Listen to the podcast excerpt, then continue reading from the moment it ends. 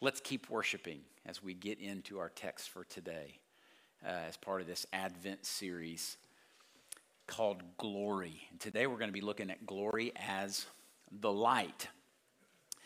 Now, just by way of review, maybe you haven't been here during the series or whatever, so I just want to make sure all of us are kind of on the same page as we get into this. As we talked about Advent, remember that the first written records about Advent told us that it really had less to do with the birth of Christ and more to do with just the, the deity of Christ. It's just like manifestations, acknowledgments, circumstantial things that pointed to the fact that he was God in the flesh. That's how Advent started. And then it sort of evolved and got to a place where it's four weeks, four Sundays leading up to the birth of Christ. The first two weeks were really focused more on the second advent, his coming. And then the final two weeks were really focused in on his first coming, his first advent, his incarnation. Advent, we said, is about remembering the first coming so that we will be ready for his return. So that's our heart as we're going through this, uh, this season of Advent. And uh, last night was so fun for me. How many of you were here for the kids' thing? Okay, so the theme of it was Behold Him. And there couldn't be any better phrase for Advent. It's like what God wants us to do is just sit and take Him in. And He knows that if we do that, it changes us, it changes everything. And last night, those sweet kids did it, didn't they? So beautiful. So beautiful. Such a great invitation to gaze at Him and see Him for who He really is. And as I was, and I was moved as I was listening and watching. Um, it was a sweet time. I, I found myself praying for those kids, just asking the Lord to guard their hearts, to preserve them and sustain them, that they would grow up and love Him with all of their heart, soul, mind, and strength, and that they would be a faithful generation when all of us are gone. And I pray that He'll do that. But their message to us, behold him, that's the same message that John has in the beginning of his gospel. That's exactly what he's doing right here in these first five verses. He's saying, Behold him.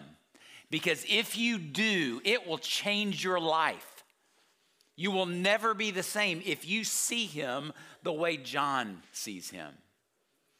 And one commentator has said that he makes these claims, these declarations in these first five verses, and then he spends the rest of the gospel explaining and illustrating and verifying those claims.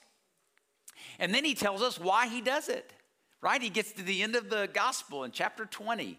He says this He, he show, tells all these stories, talks about who Jesus was and is, so that we may believe that Jesus is the Christ the Son of God, and that by believing have life in his name. Do you want life? I mean, do you want every bit of life that God has for you? You got to see him this way.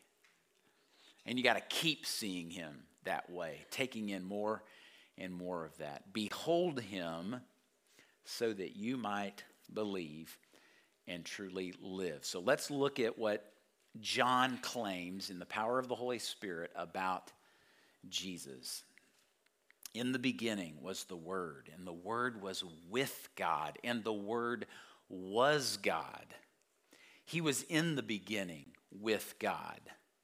All things were made through him, and without him was not anything made that was made. And then our text for today in him was life and the life was the light of men. The light shines in the darkness, and the darkness has not overcome him. So, still just a bit of review. We saw two weeks ago that Jesus Christ, that's who John is referring to here when he speaks of him as the Word, and he is suggesting by that statement that he existed with God prior to creation, that he was co equal with God, though distinct from him in person. And again, these things are just piled together and they ought to just grab our attention because there's no one like him. Hebrews 1 3 said, He is the radiance of the glory of God and the exact imprint of His nature. And He upholds the universe by the word of His power. Then last week, we saw in verse 3 that Jesus is God's agent in creation. Jesus formed everything in the universe by the words of the Word. I think that's why John refers to him that way, because he was the one who carried that out. So, all that Jesus spoke into being was intended to reveal and display the goodness and glory of God to everything that God made. That's that opening idea. Then in verses 4 and 5, John, again, inspired by the Holy Spirit, selects a part of creation, light, and uses that to clarify the essence of the living word and the, and the tremendous benefits that there are to his presence for all of humanity. So, here's what I've done in your outline. I picked four phrases out of these two verses. I mean, it breaks up very naturally, but then I've assigned a word to each phrase that might help you remember what John's doing with those two verses, and I hope that they will capture what we need to learn about him. If we're going to behold him and worship him and be changed by him, this is what we need to get. So, first statement is very short, four words. It may be the most profound thing said about Jesus in all the Bible. In him was life. In him was life. Now, again, I mentioned that the reference to him is the reference to the Word, which is the reference to Jesus, but let's just take this in. I mentioned co eternal, co equal with God. Trinity blows our mind. We don't understand it, we just accept it. He is the one that spoke everything into existence that exists now, and He did so with nothing more than a word. God said, Let there be, fill in the blank, and it was. That was it. Like with his little pinky. Nothing. Something out of nothing. In him, unlike any other being anywhere else, life resides. Life, by the way, is a key word in John's gospel. He uses it 36 times. That'd be a great word study just in your own devotional time. But when we think about life, I think what we tend to think about is like brain waves and a beating heart, right? Breath. That's typically how we think about it. But the word life that John uses here isn't really so much focused on that. It's actually a much more fundamental idea of just sheer existence. It's just being. And the contrast to that would be not being. John uses this word to say that Jesus exists in and of himself. There was no cause. He wasn't given life from anybody. He just simply possesses it. He is self existent. He transcends everything. And then, if that is true, then He alone is the one who can give or share life with anything else. That's why He can speak life into being, because He has it. If He doesn't has, have it, He can't do it. Once again, if we're struggling to find things to worship God for, man, that's a good start right? And the idea that somehow God is obligated to us or answers to us or ought to meet us on our terms, like, isn't that insane?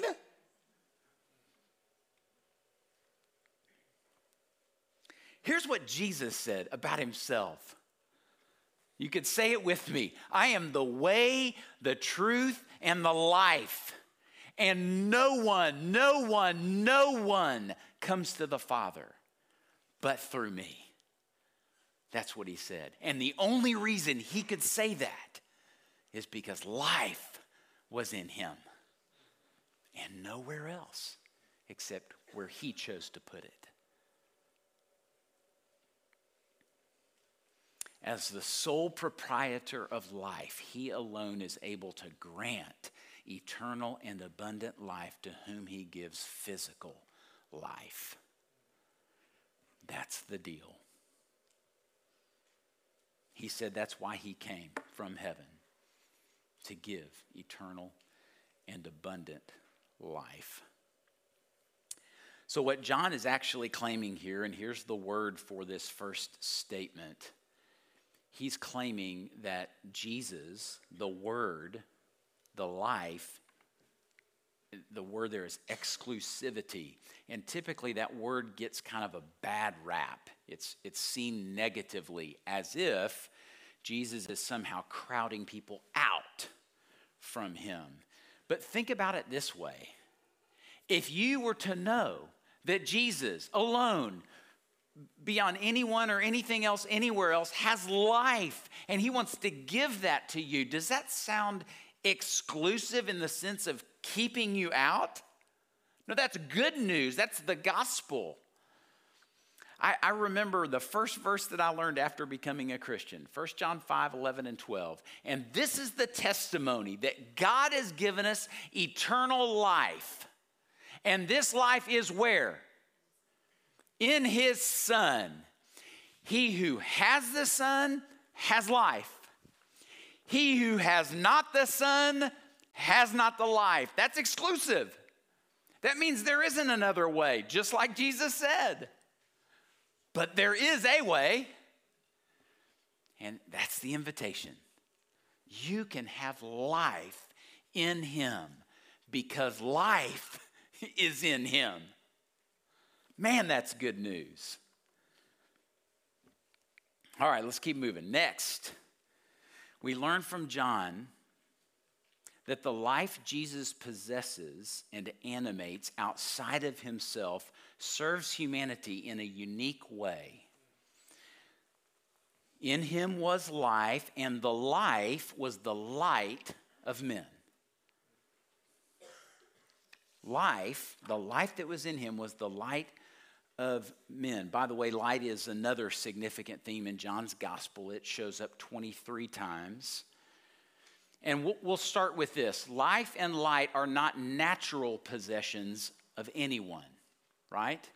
We have to be given both life and light.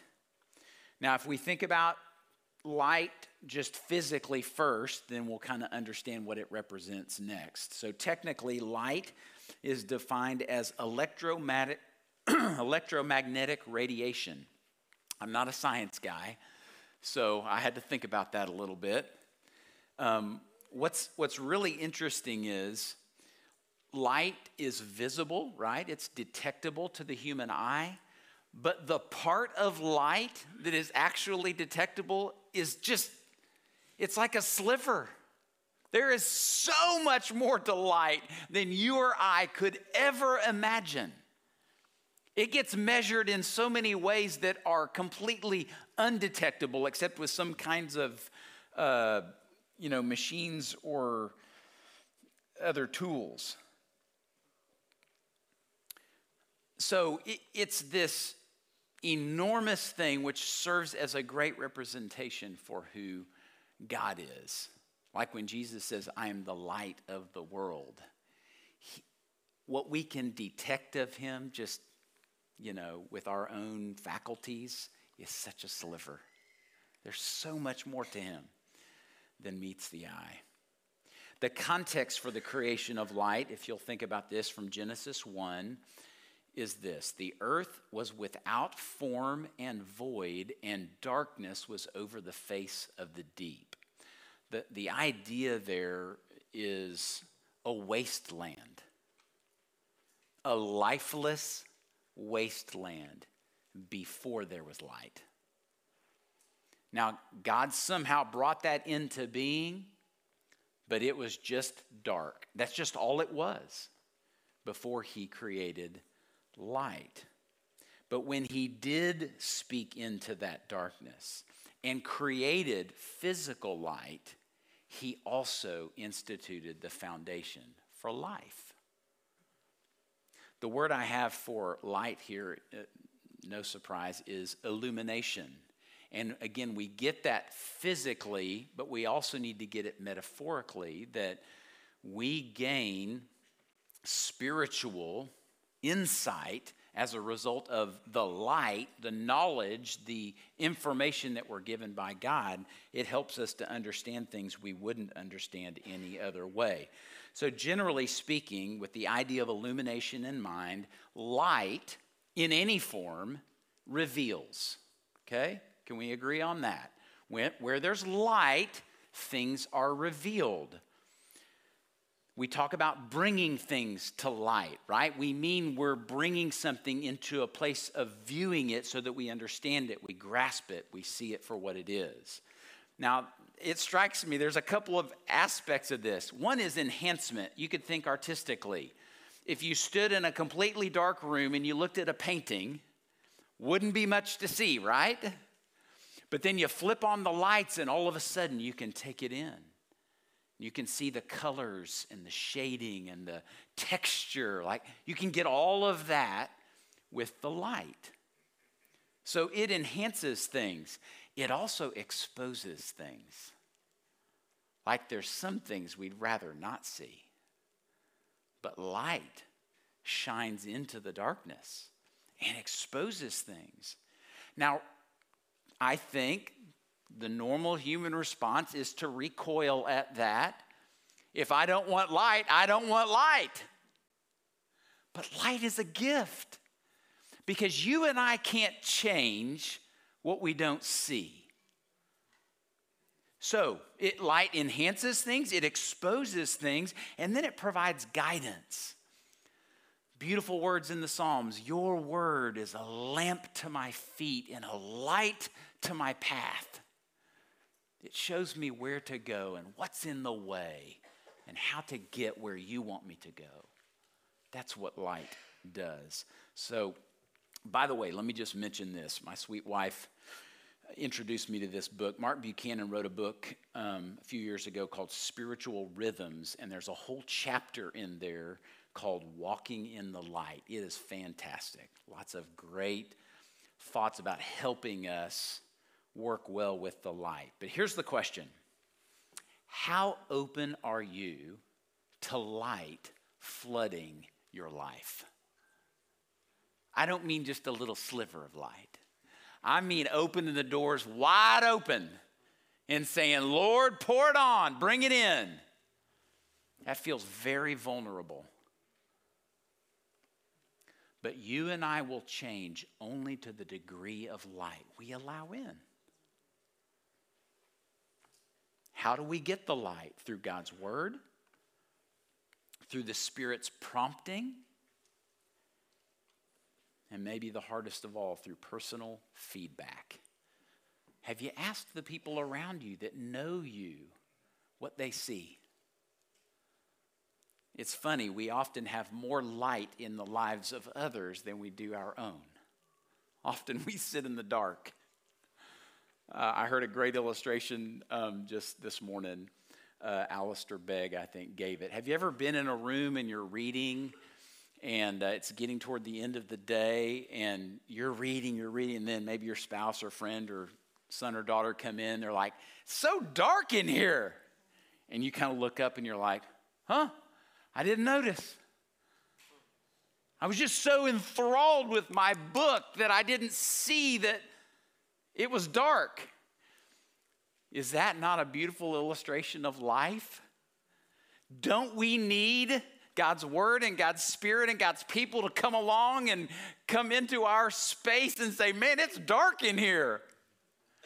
And we would often go, Wow, I, I didn't notice. I was too enthralled with whatever. Thank you. And then you go flip a light on. Then you can see. Then you can change. Back to Advent, Christmas, uh, Isaiah. So listen to this. We're talking about light invading the darkness. Here's what Isaiah wrote in chapter 9, verse 2 The people who walked in darkness have seen a great light. Those who dwelt in a land of deep darkness, on them the light has shone. What did they do with the light? That's the question. Now, the next phrase in John's Christmas story tells us more about the light. The light shines in the darkness. Notice the change from past tense to present tense. He's, remember, he said in the beginning was the Word. He was with God. He was God. There's a lot of past tense language there. And then right here, he says the light shines, present tense, in the darkness. Why does he do that? Commentators will say that the idea is that there was a point in time when light entered the darkness. We know that from Genesis, but we also know that from when Jesus entered the darkness. So the light came and it began shining, but it hasn't stopped. It's still shining even today. That's the point John's making. One commentator says this the light keeps on giving light. What a gift. Nevertheless, there is opposition. That's the word there. By introducing the concept of darkness here, John is saying the light came. It is a result of the life that is in Christ, but it entered into a context of darkness to varying degrees. What's interesting here is darkness, and this is in contrast to Genesis, where it was just a physical reality. This is personal. It's like personification, opposition to light. Darkness is the world of evil and unbelief, death and judgment. That's what darkness is here. That was where the light entered in. John will say in chapter 3 this is the judgment that the light has come into the world, and men loved darkness rather than light. Why? Because their deeds were evil. Darkness was flooding in, and they scattered to hide. with that opposition, that conflict in mind, and these aren't two equal and opposing forces. As we'll see at the end, darkness is always subject to light. But in the midst of that, as light comes in, it will draw some and repel others.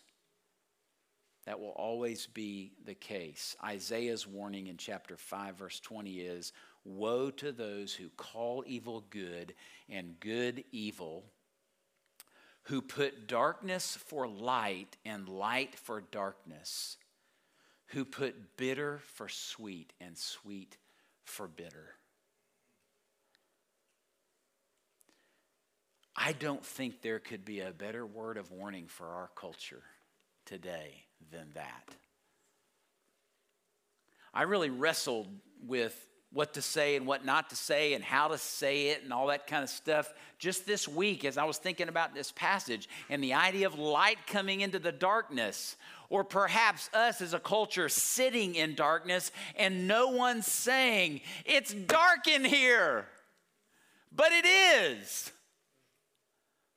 Pick your topic marriage, parenting, sexuality, money work, entertainment, education. I could go on all day long. It's dark. We call evil good. And we got to stop that.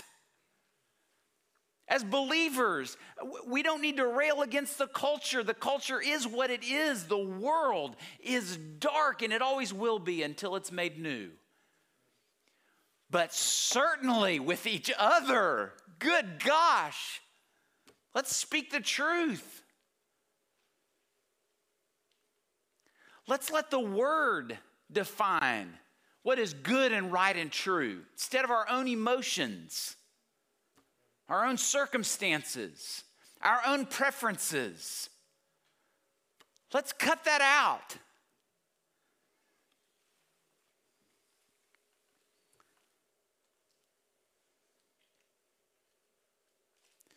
God's light is so good, and it does lead us to light, life. But it won't be easy to get there. But there's so much peace. Like all these things we're celebrating in Advent, there's so much peace and joy and hope in a place of truth. And the light will lead us to the truth every time.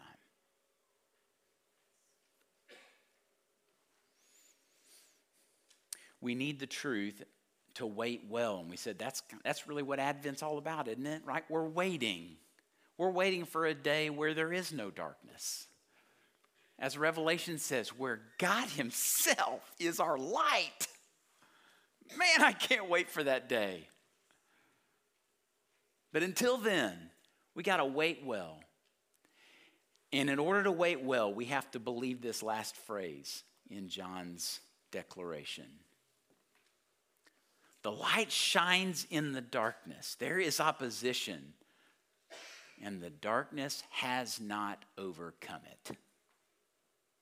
The light, Jesus, is invincible. There is no way.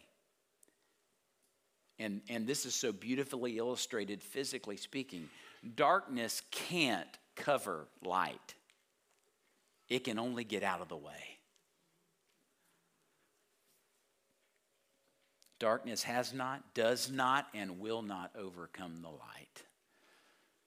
A couple of beautiful passages, maybe to reflect on in the days ahead. 1 John 1 5. God is light, and in him is no darkness at all. Not a bit of it. Psalm 36 9. For with you, the psalmist says to God, is the fountain of life. In your light do we see light.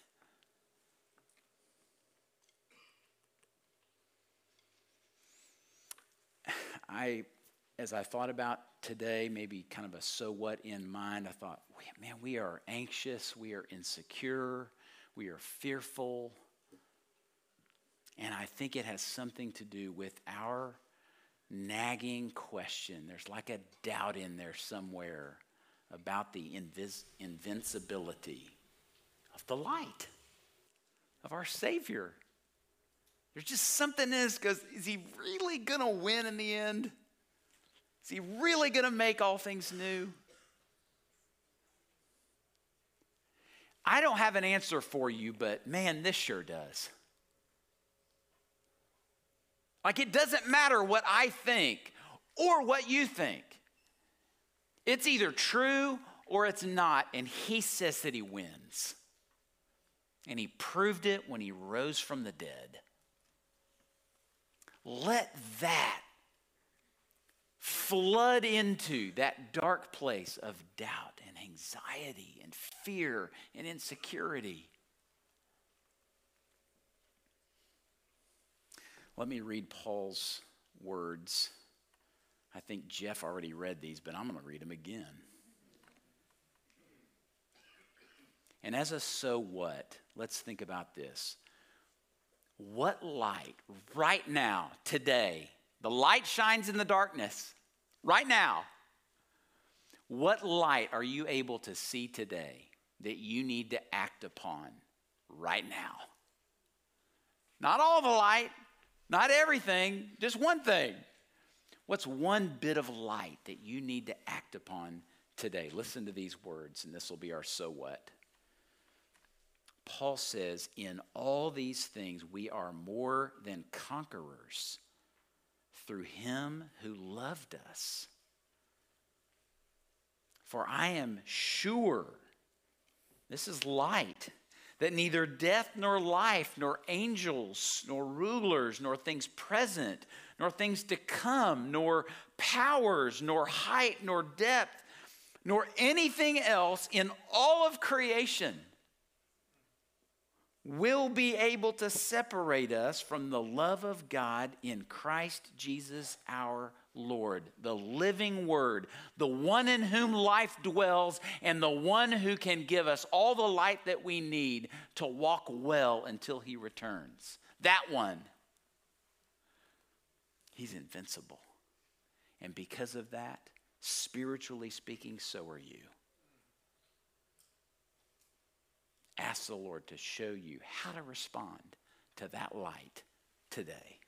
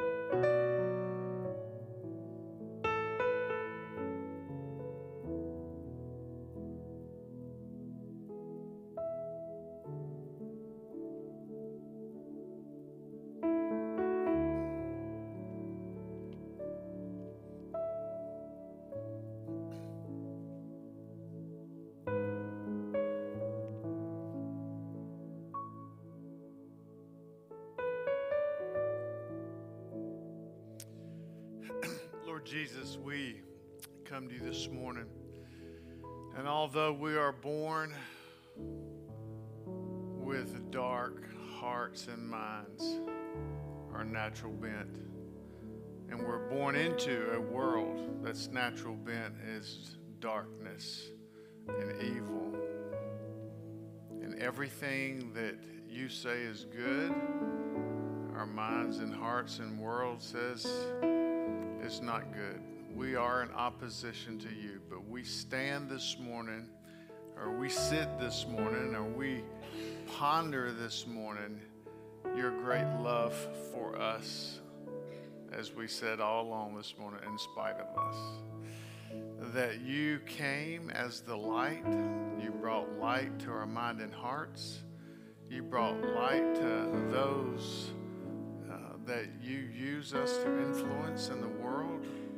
We are light takers and light sharers because the light dwells in us. We're so grateful for the light of your word that we would not know what to do, where to go, how to do it, next right steps. There'd be none of that, just left up to our own minds and hearts. And we've done that before, and it's miserable. So we're so grateful for you as the light, so grateful for your word that gives us light to our lives and tells us what to do and how to do it and where to go. And then, thirdly, Lord, we're grateful for your people. People who can speak into our lives great encouragement and great truth and how you use all of that. We love you. Grateful this morning. And everyone said,